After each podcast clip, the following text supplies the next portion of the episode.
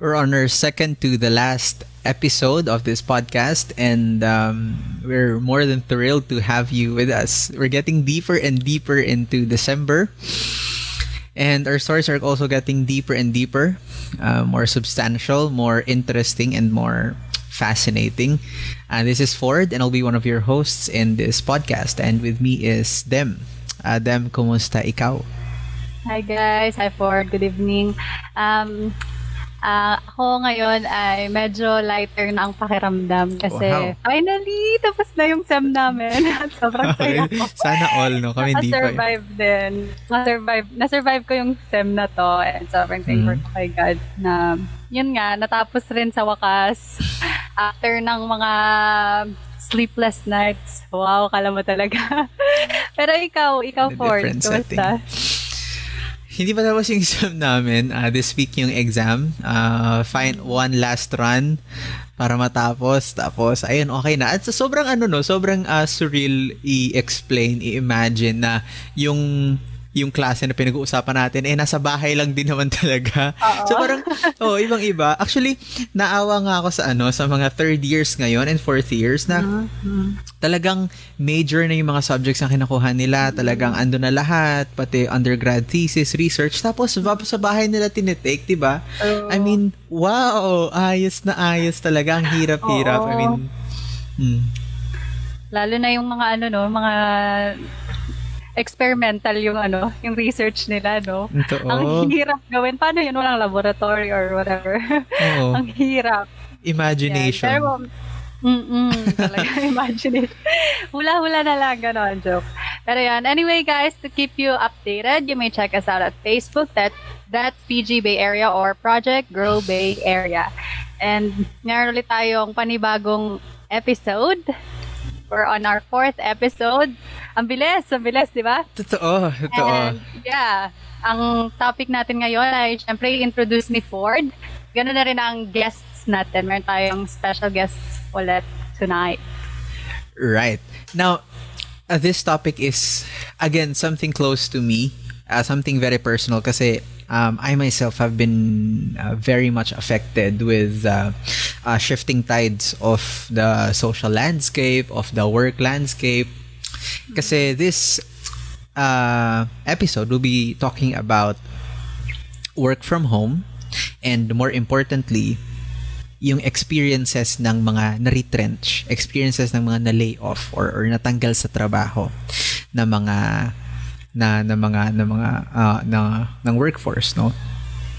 And personally I uh, have a, an, an a close as I've said experience dito. Kasi uh, we've been affected then uh, with how yun nga the work life and the workforce shifted no at when that happens you really ask ano nang sunod kasi wala ka nang work ano kakainin mo? 'Di ba? 'Di ba? So, yeah. Uh, we'll hear the stories of two guests ngayon. Uh, isa na nag-shift from an office workspace to a work from home setup pero hindi siya natanggal so tuloy-tuloy pa rin. So ano yung naging outlook niya? And another one na na-retrench naman from work. So how are the two connected and how are the two different from each other. So, um, for our guests this episode, we have Loisa. Isa siyang banker na nag-shift from an office workspace to a work from home setup. And si Joshua, isang uh, internal audit associate na na-retrench Alright, pero may new work na siya ngayon, pero we'll uh, extract and, and probe deeper doon sa experiences niya after being retrenched. So, how are you guys today? How are you ngayon? Uh, let's start with uh, Kuya Joshua siguro. Sige. Uh, ako naman po is blessed pa rin. Feeling blessed pa rin po hanggang ngayon. Kasi, ayun nga, kahit nawalan po ako ng work is nagkaroon ng way para para hindi ako matambay talaga and mm. magkaroon na naman ng parang another chapter dun sa experience ko as a professional ah, sabihin na nating working man or person. Ganun. Mm. Right. Uh, career growth, no? Yeah, yeah.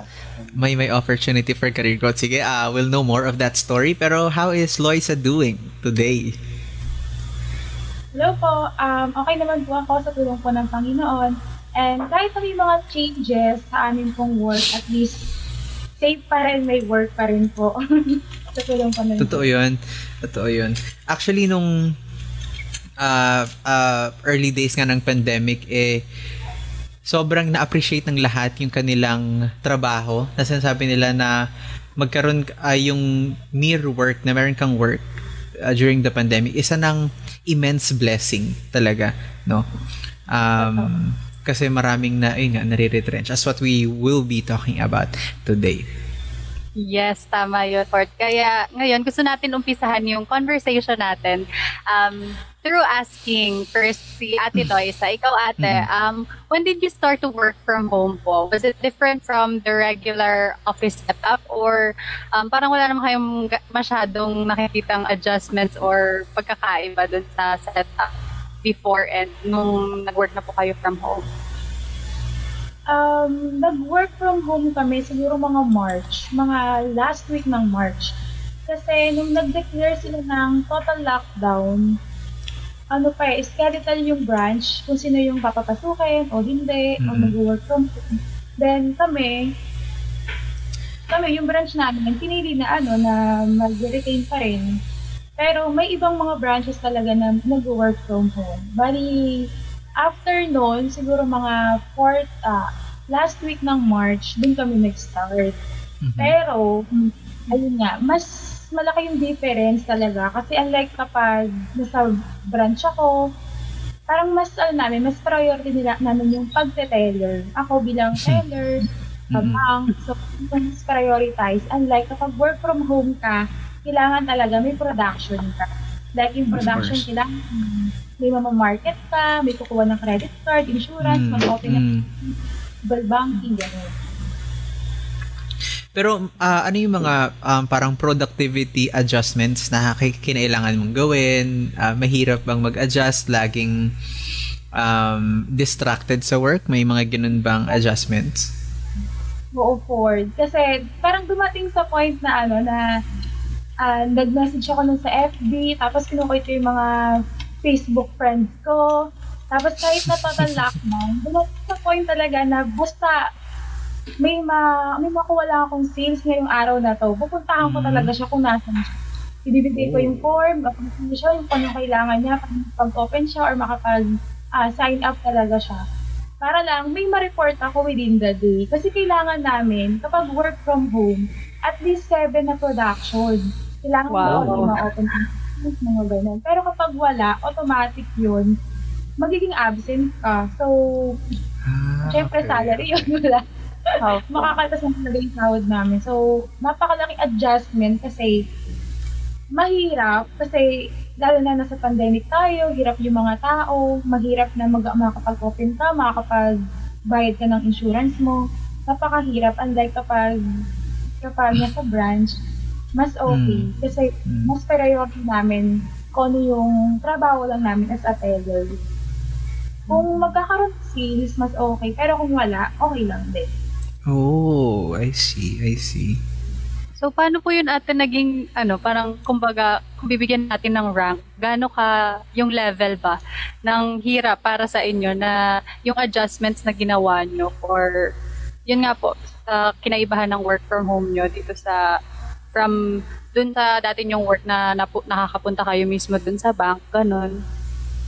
Siguro ano, siguro kung irarank ko siya 1 to 10, yung hirap na nasa branch, kahit na andun yung danger, napupunta, malalabas-labas ka ng bahay, makakaroon ka ng interaction sa mga tao. Siguro Mhm. para sa akin, ano, mga 7 lang siya. Mga 7 lang. Ah, Pero kapag strong. Okay. Doon mo talaga. Pero Mm, dahil totoo. na may quota ka, may quota kami Mm. every day, mas nahihirapan ako. Siguro irarank ko siya na mga 8 or 9. wow. Totoo. So, Mahirap nag-iba pala pala talaga. talaga. Oo, no? Pati yung, um, nag-iba talaga, pati yung, kumbaga, pamantayan uh, under which you work, talagang nagbago. Ngayon may quota ka ng inaabot, di ba? Alright. So, totoo, totoo na... Ano eh, papagalitan din talaga kami ng area head namin. Parang, Mm, ayun na, ay, work ko na ka na, nasa bahay ka na, kailangan may gagawin ka, kailangan magkatrabaho ka talaga. Kailangan may mapoproduce ka, may, may makuha ang kliyente, makakapaghanap ka. So, syempre ang hirap kasi, lalo na yung mga tao ngayon, nasa crisis talaga. totoo. Totoo. Totoo. Sobrang totoo. Kasi ang hirap na, I mean, lahat affected. Tapos, ang gagawin mo pa, eh, pipilitin mo yung taong maglabas din ng pera, no? Mag-shell out din ng pera. Kaya, di ba? Oo, mahirap. Pero, That's true. sa naman ng Diyos, nagawa naman. Though may, sometimes, hindi ako nakakakahota sa pito. Pero at least, kahit papaano talaga, nagkakaroon naman. Mm, mm, mm, mm. That's really, really nice. All right. Now, um, let's try to um, probe deeper sa sa experiences ni Kuya Joshua nung ah, na, nung nung araw na nalaman niyang na retrench siya sa work nung na let go siya from the work. Ah Kuya Joshua how did it feel? Um ano yung mga first thoughts that came into mind yung mga alalahanin? Um, can you walk us through the experience po? Sa feeling, nung una talaga medyo shocking. Mhm. Kasi nangyari siya uh, after ng team meeting namin.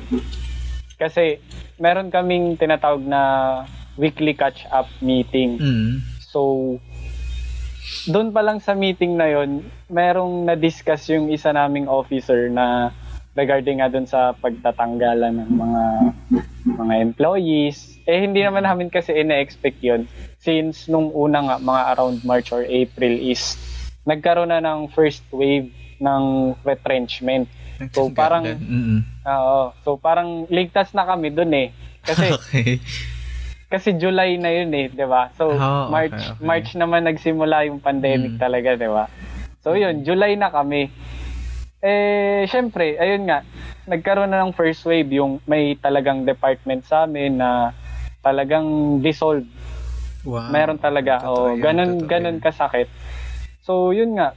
Then nung after ng meeting namin, ang meeting namin kasi is la- ah, 10 to 12. Mm-mm. Tapos, nabanggit na rin nung department head namin na, ayun nga, ah, possible na meron sa aming matanggal, ganun. So, sa akin Mm. naman, isa rin naman ako sa mga nag-expect na isa ako doon kasi Mm. isa rin ako sa pinaka kumbaga bagong pasok na employee. Ah, Uh, one, one year lang din kasi ako doon. One year pa lang. So, ako yung isa sa pinakabago. Dalawa kami.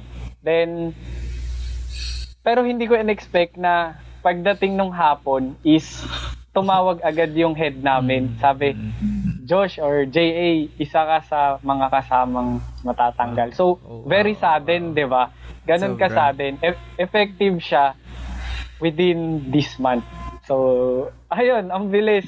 Hindi ko lang talaga in-expect na parang napag-usapan siya nung umaga. Pagdating ng ilang oras lang, biglang, ayun, out ka na. So, medyo hurt ka rin talaga kasi iisipin mo yung, eto nga, yung family namin, eh, ang hirap talaga kapag saan kami kukuha ng source totoo yan. yun, eh, medyo kapos. Hindi naman kasi kami yung family na talagang angat na angat. Yung nandun lang din kami sa average family. So, Mm. Ayun, may, masakit talaga. Kasi dalawa, dalawa kami ni ate, tapos si Nong at si Dem is nag-aaral pa. Mm. Ah, yun, hindi namin alam kung paano pa i- i-weigh yung bigat ng nadulot ng pandemic. Sobra, sobra. Eh, um, since nabanggit mo ko yan na ano, na, y- na yung day na yon na nag after ng meeting yun nung hapon, doon doon rin nagkaroon ng ano, ng tanggalan, no. So, Oo. uh, eventually, Or nung araw na yon, um, paano ka nag-react dun sa situation? Paano ka naka-cope or true. nakapag-move on dun sa Ah, ah, ah, situation sa nalaman mo? Ay, ano, bali kasi ako naman, ano eh, parang masyado naman akong optimistic, ganon, kumbaga. So, syempre, may, may ano, may mafe-feel ka talaga na kakaiba. Parang Mm-mm. kulang, parang madadown ka, bakit ganun? Pero naintindihan ko naman kasi yung mga kasama ko, ma- matatagal na rin, may nakasama ko, 10 years na, natanggal pa rin, di ba? So, Wow, okay. Ganon, ganon kasakit talaga. Yung ma- mga area managers, natanggal sila. So, sa akin, nakapag-move on ako kasi sabi ko hi- hindi dapat agad hindi dapat dito huminto eh. Kailangan Mm, gumawa ko mm. ng diskarte para hindi matenga or at least kahit papaano may may magawa pa rin naman ako. So, ayun. ah lagi ko lang iniisip na maging positive sa buhay. Eh, syempre, hindi natin dapat kalimutan na may plan lagi si Lord para sa atin. Amen. Kasi Yeah. yun naman talaga yun. Bakit bakit kasama ka sa natanggal? Kasi Mm. merong better opportunity for growth na ibibigay sa'yo si Lord. So, Amen. ayun na lang. Yun yun ang inisip ko. Araw-araw, ganun lang. Totoo. pero pero lalo na kuya kapag ka um, lalo na kapag kapanganay yung position mo uh, understanding na nasa panganay panganay ka na position kasama ng ate mo talagang hindi mo maiiwasang mag-isip at hindi mo maiiwasang mahirapan magtanong na parang araw-araw may plano si Lord pero may plano siya pero wala na kami kakainin mamaya pero di ba di ba Mahirap Um, talaga. A- a- anong feeling nung gano'n? Lalo na, uy, panganay ako, I have to provide at least para sa pamilya. How did it Anong- feel? Ayun kasi, nung, ah, syempre, di ba, nung mga, alma, first week, ganun. Okay pa sa akin, parang, sige, okay lang, meron okay, pa okay naman, pa. meron pa naman ako kasi mga konting ipon, ganun, may budget pa ako para sa sarili, para rin pang share sa kanila. Mm. Pero nung tumatagal na, nauubos na talaga. so, Totoo. Oo, totoo. dumating Sobrang sa point yun. na, na flat broke talaga ako. So, Mm, mm. sa, nahiya na rin naman ako syempre sa kanila na wala, wala na akong naampag dito sa family namin. Eh, Mm. puro, ah sa totoo lang kasi, ang ang ano ko yung libangan ko is naglalaro lang ako ng PS4 ganun ganun lang Mm. so parang naisip ko na rin nakakahiya naman nakakahiya naman kung wala akong gagawing matino di ba kaya Mm, nag-start na rin naman talaga ako mag job hunt nun Mm. Tapos, ang hirap-hirap pa kasi kapag ka, for example, na-retrench ka sa ganyan or depleting na yung savings mo, no? Um, so, so kailangan nung mag-work. Pero yung pagkain, yung oras, yung buhay, hindi nag-iintay sa'yo. Makahanap ka man o hindi ng work, kailangan mong kumain. So, Tama. alam mo yun, talagang, talagang, um, ang hirap i- i-balance out nung, nung ganong um, tension at nung ganong hirap. Kaya nga, gusto nating malaman, ah, gusto, ah, tinanong natin yung kwento mo, Kuya J.A., no? Kasi, for sure, meron ditong nakikinig sa atin na resonating with your story na malamang sila ay natanggal din sa work. Buti ikaw ngayon ay nakahanap na ng work, pero sila malamang, alam mo yun, job hunting pa din after after 8 months, di ba? After ah, magtatapos na yung taon. At sobrang gets po namin yon um, for those of you guys who are listening na same yung same yung feeling kay Kuya JA. Talagang gets na gets namin yun, guys. Ah siguro tulad lang nung sinabi ni Kuya JA, um, merong mas malaking plano, mas may malaking naratibo.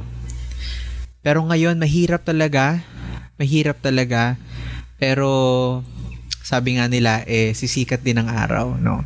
Sisikat din ang araw. May bukas That's- pa. Ganon. Amen. Amen. Yan. Amen. Kaya naman from dun sa experience ni Kuya Josh na nasa bahay nga lang siya, ganon, at walang ginagawa, lipat naman tayo dun kay Ate Loisa na busy naman siya sa work sa bahay.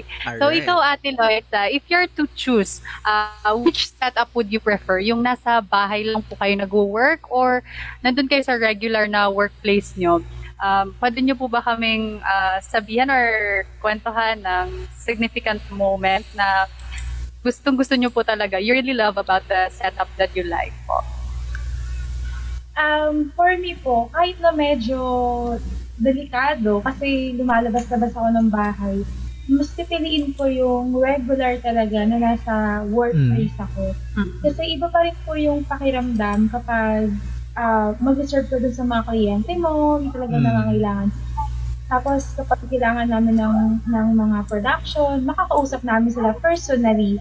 Unlike Yeah. kapag work from home talaga, alam mo yun yung sobrang mahihirapan ka na maghanap ng mga kliyente na kailangan na pa-enterin mo sa bank nyo. And dumating nga po sa na ano eh, na sobrang nag-pray talaga ako sa Panginoon. Sabi ko, Lord, sabi ko, na mag-work from home na naman ako. Kailangan ko ng production, mga pito. Sabi ko, meron pa lang ako. Talagang pamimilit eh, no? Oo talaga. Talagang voice sabi, ganyan. Tapos ayun, hanggang sa kapag magpo-post ako sa FB, may mag-inquire, ganyan, ganyan. Tapos siguro tumagal yung setup ko ng work from home mga 2 to 3 months. Kasi dumating Oh, din okay. sa point, nakahiling ako kay Kuya Joshua eh. Sa point talaga na nagtatanggalan din sila. Totoo. Tapos no, mm, nagatanggalan sila. Tapos sabi din sa amin ng manager namin, meron na raw natanggal dito may head office. Pero ang natanggal daw yung mga yung mga proby, ganon. O kaya, ang Mm. tinatanggal nila, kasi mga 55 years na sila sa bank.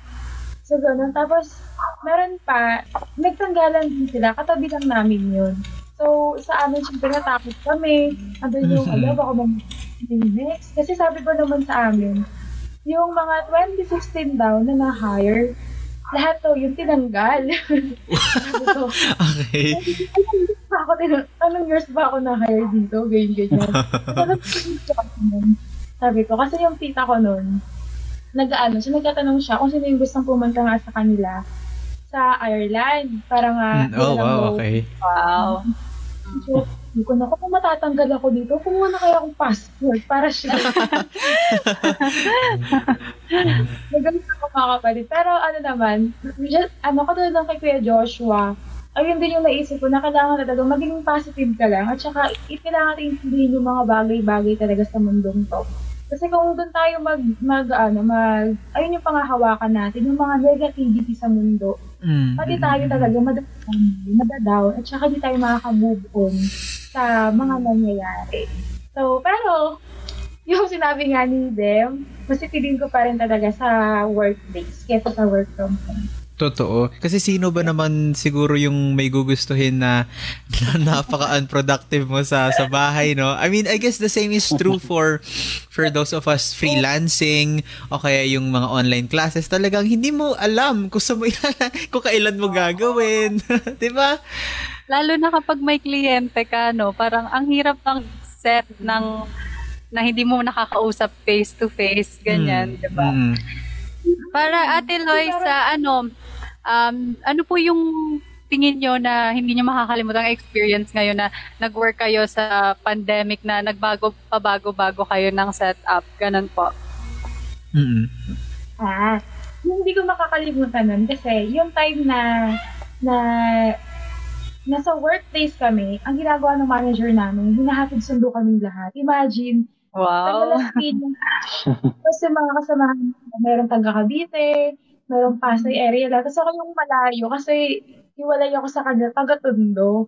Pero ganun pa man, ayun yung hindi ko makalimutan kasi kahit na pagod siya, alam mo yung mas gising siya ng maaga para pick upin yung bawat isa sa amin. Tapos kapag uwian, ako po na nilang iyahatid kasi ako yung malayo. Tapos yun Mhm. sila, diretso na. So, ganun yung nangyari sa amin. And then, siguro, yung hindi ko rin makakalimutan, yung nag-work from home ako, yung pumunta ako ng Pasay, ako lang mag-isa, may minute akong client, Walang sakaya. Naglakad ako. Ayun. Wow. Mula Tondo hanggang Ay. Pasay. Grabe. Tapos siya. Kasi walang sakaya eh. Oo, oo nga, totoo. Etong, etong pandemic talaga may mga ano eh. May mga nagagawa kang hindi mo ginagawa dati pero kailangan mong gawin. Sobra, kailangan mong gawin talaga. Sacrifices, no? Sobrang totoo yun. Sobrang totoo yun. Meron nga, di- talaga naglalakad kasi nung time na yun siguro, eh, wala pang ano no, wala pang transportation. Mm Okay lang talaga maglakad. Walkathon talaga, best, no? um, after mo kuya matanggal from work, no, nung, nung malaman mo yun, anong ginawa mo after? Naglaylo ka ba muna? Um, tina, ah, nag, kumbaga, nag, bigay ka ba muna ng konting time sa sarili mo to process what's happening or naghanap ka agad ng work? Gaano kahirap makahanap ulit ng work? Can you can you tell us your story, yung yung kwento mo, experiences about this one? Sige. Yung ang maganda naman dun kasi sa company namin is very ano sila sa employee nila parang caring or thoughtful ano ba yung tamang term basta Mm. parang nagki-keep in touch sila dun sa employees nila so ang ginawa nila before kami talaga yung yung last day namin before yung last day is nagpa-conduct sila ng ano ng parang yung transition meet career meeting ganon na tuturuan ka kung paano mag-start ng business or kung paano Ah, okay. kung ano yung gagawin pa, para, para makamove on ka and ano yung mga kailangan mo ilagay sa resume mo if ever na mag apply ka for another job. So may ma- may mga ganon. So yun, malaking tulong talaga yung ganong program na ginawa nila para sa amin. And yun nga, to answer your question is nagpahinga ako um one week siguro sabihin na natin. Sabi ko, pahinga naman muna ako kasi sobrang stressful talaga ng Hindi totoo yun. Oo, sobrang stressful. Lalo na kasi sa audit. Kasi pag Mm. Pagka share ko lang, pagka na- nasa audit ka kasi is yung time mo hindi siya yung regular na oras na 8 to 5, 8 to 6, mga ganyan, 8 to 5. Um, madalas inaabot ako ng madaling araw. Tapos, Oh, okay. kasi ano ako, store auditor. So, Okay. nagbabiyahe ako all over the Philippines. Mm. Ah, so, yun Ah, yung okay. naging Napunta struggle. physically sa store, kuya. Oo, physically sa Ah, ah. store. So, yun din naging struggle yun nung pandemic. Since nag-shift din kami eh. sa Mm. ano, sa work from home din na Mm, setup. mm. Pero, ayun nga, um, after nun, mga one week, nag-open ako ng account sa Job Street. Then, nag-try ako mag-apply. Ayan. Siyempre, in-apply ko rin yung natutunan ko doon sa program na inattendan ko. Tapos, medyo naayos ko naman yung resume ko. Kung i-compare mo doon sa una, parang pang college, ganun. Pero nung, nung after talaga nung career transition program is nakita ko na may improvement dun sa resume. Ah. tapos, ayun, nag-try ako. Ang daming tumawag sa akin, actually. Ah, that's nice. Oo, ang dami. Ah, karamihan kasi mga call center gano'n. Nag, nag, nag, Mm-mm. nag-try kasi ako kasi magiging choosy ka pa ba kung Totoo ano yun. yung Totoo. kung ano yung tsaka call center napaka ano yun na mahirap na trabaho rin yun kung Totoo. Tsaka ba? rewarding. Mm, I mean, rewarding oo. talaga siya. So, ayun, nag-try ako mag-call center kasi sabi ko, okay to kasi maliban sa ma, sa benefits is talagang yung communication mo sa Mm. ibang tao mag improve So, ayun, trinay ko. Ah, ang dami tumawag sa akin kasi ang dami ko rin in-applyan. Ah, sabihin ko na, nasa 100 plus yung sinendan ko ng application. Mm, real talk yun. So, siguro sabihin na natin nasa mga 10% yung tumawag sa akin. Ah, ayun, muntik na, muntik na ako matanggap. Kaso, may Sabado. Ayun. Ah, ah. So, ayun talaga, red flag sa kanila yan. Eh, pero syempre, strong tayo sa faith natin. Kaya. Di- hindi ko talaga tinanggap yung mga offer na yun. Mhm. Maliban sa BPO, nag-try din ako sa ibang industry. Ah, may mga tumawag din naman sa akin pero hindi na sila tumawag ulit. Parang Mhm. ayun, kaya sa, medyo sanay na ako sa mga interview. Kung di man ako tatawagan, okay lang sa akin. So, nung una kasi parang ay ano, mabigat sa feeling. Tatawag kaya ulit sa akin to para ano. So, hanggang ayun nga, after two months, walang nangyari. Yun, tambay ako dito sa bahay ng two months. Tapos, biglang may tumawag sa akin one day. Hindi ako nag-apply dun sa company na yon Mhm. Pero tumawag sa akin. Sabi ko, Ah, baka ito na yung plan ni Lord para sa akin. Mm, mm, So, nakausap ko yung HR, sabi sa akin is, Josh, may offer dito, baka gusto mo.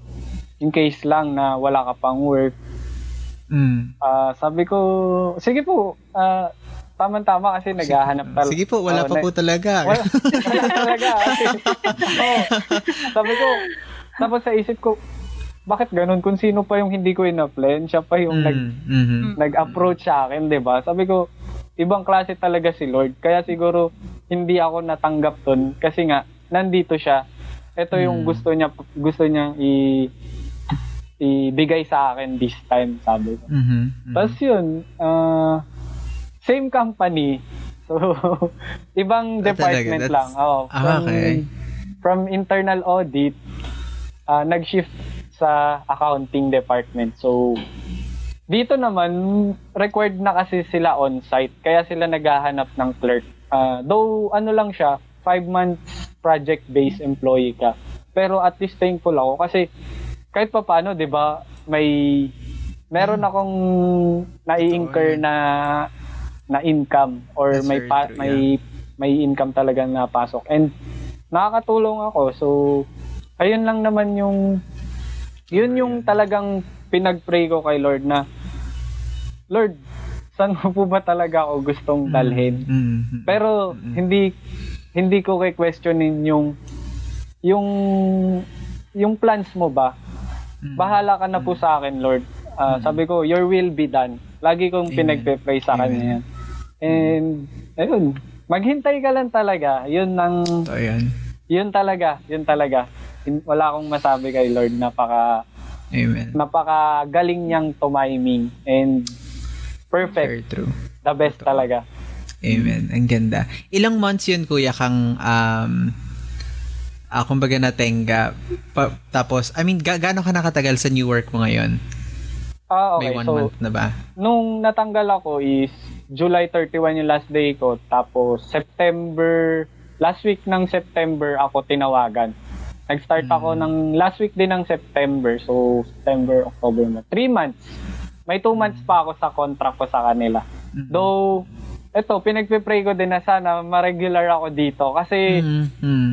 kasi yung experience dito is okay siya. Tsaka nakikita ko parang kaya ko dito yung ah kumbaga parang mag-settle ng matagal talaga. Kasi Mm. nakikita ko rin Mm. yung growth ko dito.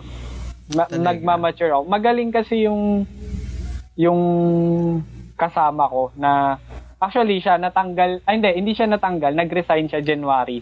Pero tinawagan siya ulit. Tapos siya yung nagte-train sa akin kasi 10 years na siya dun sa camp, sa company namin. Mhm. So bumalik lang siya ulit kasi hindi rin siya natuloy abroad dahil nga sa pandemic. So siya yung nagte-train Dami sa akin. talagang na ano. Oo. Siya, siya yung nagte-train sa akin ngayon. And, yun, gusto ko yung ginagawa ko ngayon talaga. Though, maganda rin I yung see, I see. ginagawa ko dati, pero sobrang stressful talaga. na And, oh, toxic din dahil hindi ko Oo. talaga mahawakan yung oras ko nun. Kasi nga, sabi ko, madaling araw na ako na uwi nun. Ngayon, talagang 8 to 5, ah, 7 to 5 lang yung ano ko. Out na ako ng 5. Yun. Mm. So, mahaba pa rin yung time ko dito sa bahay. Kasama sila mami, daddy, yan, mga Mm. kapatid ko, pati yung mga aso, di ba, na. Totoo. Ayun. Ayun lang naman. Totoo yun. Um, Yan. napaka-providential talaga ng timing ni Lord, no? Kasi, um, gets ko, eh, as I've always been illustrating kanina, yung feeling na alam mong meron siyang plans, pero hindi mo makita yung plan niya. Kaya right here, right now, hindi mo mahirap, hindi mo maiwasan, kundi mag-alala. 'Di ba? Kasi, Lord, I know you have plans. I know na merong greater narrative at sa sa dulo um, everything works better for the good, 'di ba? Pero ngayon, Lord, mamayang hapunan kailangan namin kumain. Paano 'yun, Lord? Saan kukuha? Kaya um siguro uh, you guys would give your final thoughts later, pero gusto ko lang natin gawin yung appeal ngayon, yung yung kaisipan na to you who are listening right now, may plan si Lord. Hindi kanya natabunan, hindi kanya na-overlook, at hindi kanya kinalilimutan. Talagang sadyang cruel lang, sadyang magulo, sadyang maingay at evil ang mundo. Pero pero sa dulo nito, alam natin na si Lord pa rin yung panalo. Si Jesus pa rin yung victor. Di ba? Amen, amen. Sobra. Di ba? Oo. So, ka-Ford, um, di ba, sabi nga, ah, merong mga nangyayari sa paligid natin na hindi natin kayang i-control talaga. Pero, pwede natin ma-change or ma-control yung response natin dun sa nangyayari sa paligid natin. Amen. Parang tulad lang nun sa ah, sinabi ni sa attitude ni na Kuya Joshua at ni Ate Loisa na naging positive pa rin sila Mm, despite dun sa mm. nangyari sa sa changes. Siyempre, ang lalaki ng mga adjustments na ginawa nila. Pero naging positive pa rin sila dun Mm. sa Mm-mm. Mm-mm. sa pangyayaring yon at dun sila um, parang tiningnan nila yon as grow as growth 'di ba yun yung That's true. mahalaga That's true. So, since we're uh, wrapping up on our on our stories, tanungin natin individually din si Kuya Joshua and uh, Loisa. Sa mga listeners natin ngayon na maaaring makaka-relate talaga, no, na nagre-resonate with your stories, the two of you, ano yung pwede ninyong insights na pwedeng ibigay para sa mga nakikinig na wala pa ring work ngayon o kaya talagang nagsistruggle sa work from home setup, nahihirapan sa productivity, and others still na nahihirapan sa kanilang mental health deterioration, di ba? May, may ganun kasi dahil increased yung anxiety, increased yung tendencies for depression, talagang ang hirap mag-function. Um, ano yung insights na pwede ninyong ibigay sa kanila from from your experience at least? Ah, unahin natin ngayon siguro si Ate Loisa. Ayan. Um, for me, um, dito kasing pandemic, yung verse, yung verse sa akin na nagtanim sa akin, yung nasa Hebrew chapter 10, verse 23. Ayan, sabi Mm. doon, Let us hope unswervingly to the hope we profess, for He who Amen. promises faith. So, ayun yung pinanghawakan ko. rin sa Ganda nun. changes na dumating, sabi nga doon, huwag tayong ah, panghinaan at patuloy nating Mm. panghawakan yung mga pangako ng Panginoon na parang Amen. yung pangako ng Panginoon na darating siya, na darating din yung time na mawawala na yung mga paghihirap, yung mga pagsubok, yung mga nararanasan natin. So, lagi tayong panghawakan lang natin yung yung mga promises ng Panginoon at ganun din, mamuhay tayo kung ano yung pananampalataya natin. So, Amen. lang. Ganda nun. He who promises is faithful. Wow, I mean, ayun na yun, di ba? Faithful si Lord. Faithful si Lord.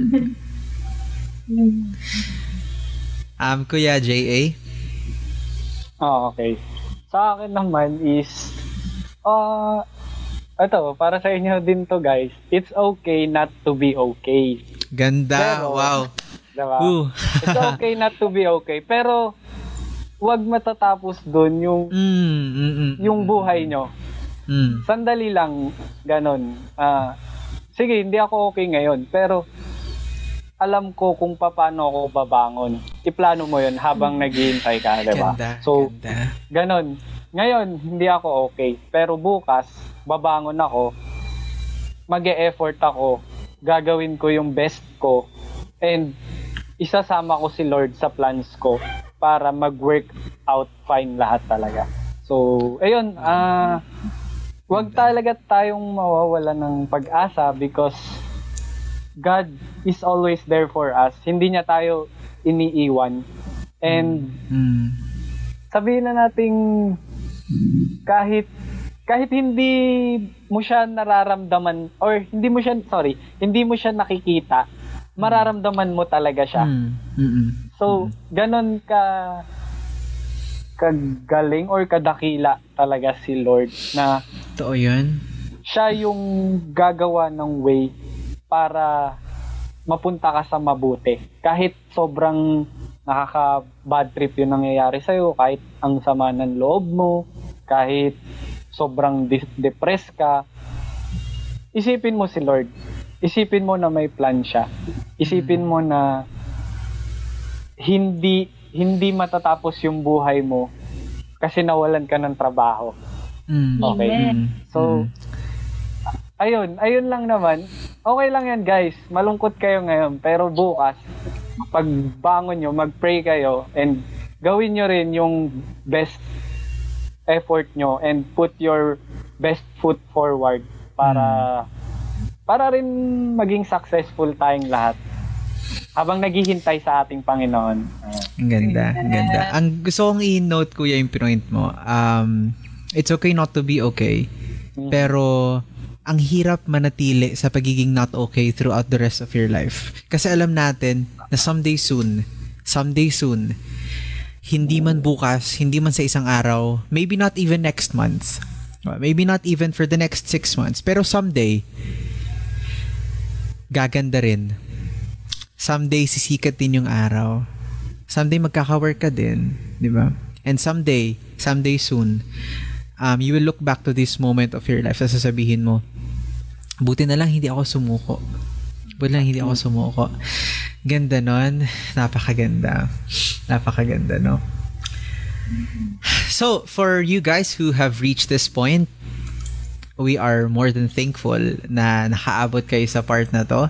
And uh, I'm sure or uh, al- almost sure at least that you guys are resonating with with the stories. And sobrang sobrang sobrang we appreciate you um listening to this. Kasi meron din kayong kwento at yun yung gusto naming ipag-connect sa kwentong ginagawa namin dito sa sa, sa podcast na to. That maybe may kita natin yung healing kapag ka nag-meet yung kwento natin, yung kwento ni Kuya J.A., ni Ate Loisa, sa kwento ng Panginoon. Tapos makikita natin na, ah, kaya pala nangyari yon Kasi may plans pala siya para sa akin. Kaya pala nangyari yon kasi meron palang bigger narrative si Lord para sa akin. Di ba? Okay, so guys, thank you so much sa another time na umabot kayo dito sa point na to. And para naman sa to end this, um, gusto namin ulit mag-promote ng page sa inyo, yung page namin that's PG Bay Area or Project Grow Bay Area. And next episode, meron ulit tayong shout out. Shout out from the one and only Ford Filomeno. Shout out na kayo guys. ikaw talaga yung shout out dyan. Ano ka ba? Every episode sinasabi mo ako, pero ikaw talaga yan. Ikaw talaga yun. Si Ford talaga yun. Grabe. And guys, ah sobrang ganda ng naging conversation ulit natin ngayon. And hindi nga ako makapagsalita, Ford, kasi parang feeling ko anytime magbe-breakdown ako kasi ang gaganda ano, ano ko. Oo, actually, I'm holding back my tears nga ngayon. Eh, Ako no? din. Nakaka-goosebumps siya Kasi na, totoo. Ano, kasi, ay, Oo. ganun pala yung pakiramdam no? Lalo na kapag, kapag related sa'yo yung guest, parang Mm, mm, mm, Ilan mm, sa sarili mo. Yan, hindi ko na kayo magsalita yun. Okay, guys. So, ayun, kung gusto niya pa ng mas malalalim na conversation or di- discussions, meron kaming every thir- uh, Tuesday, 7.30 p.m. na Grow Groups.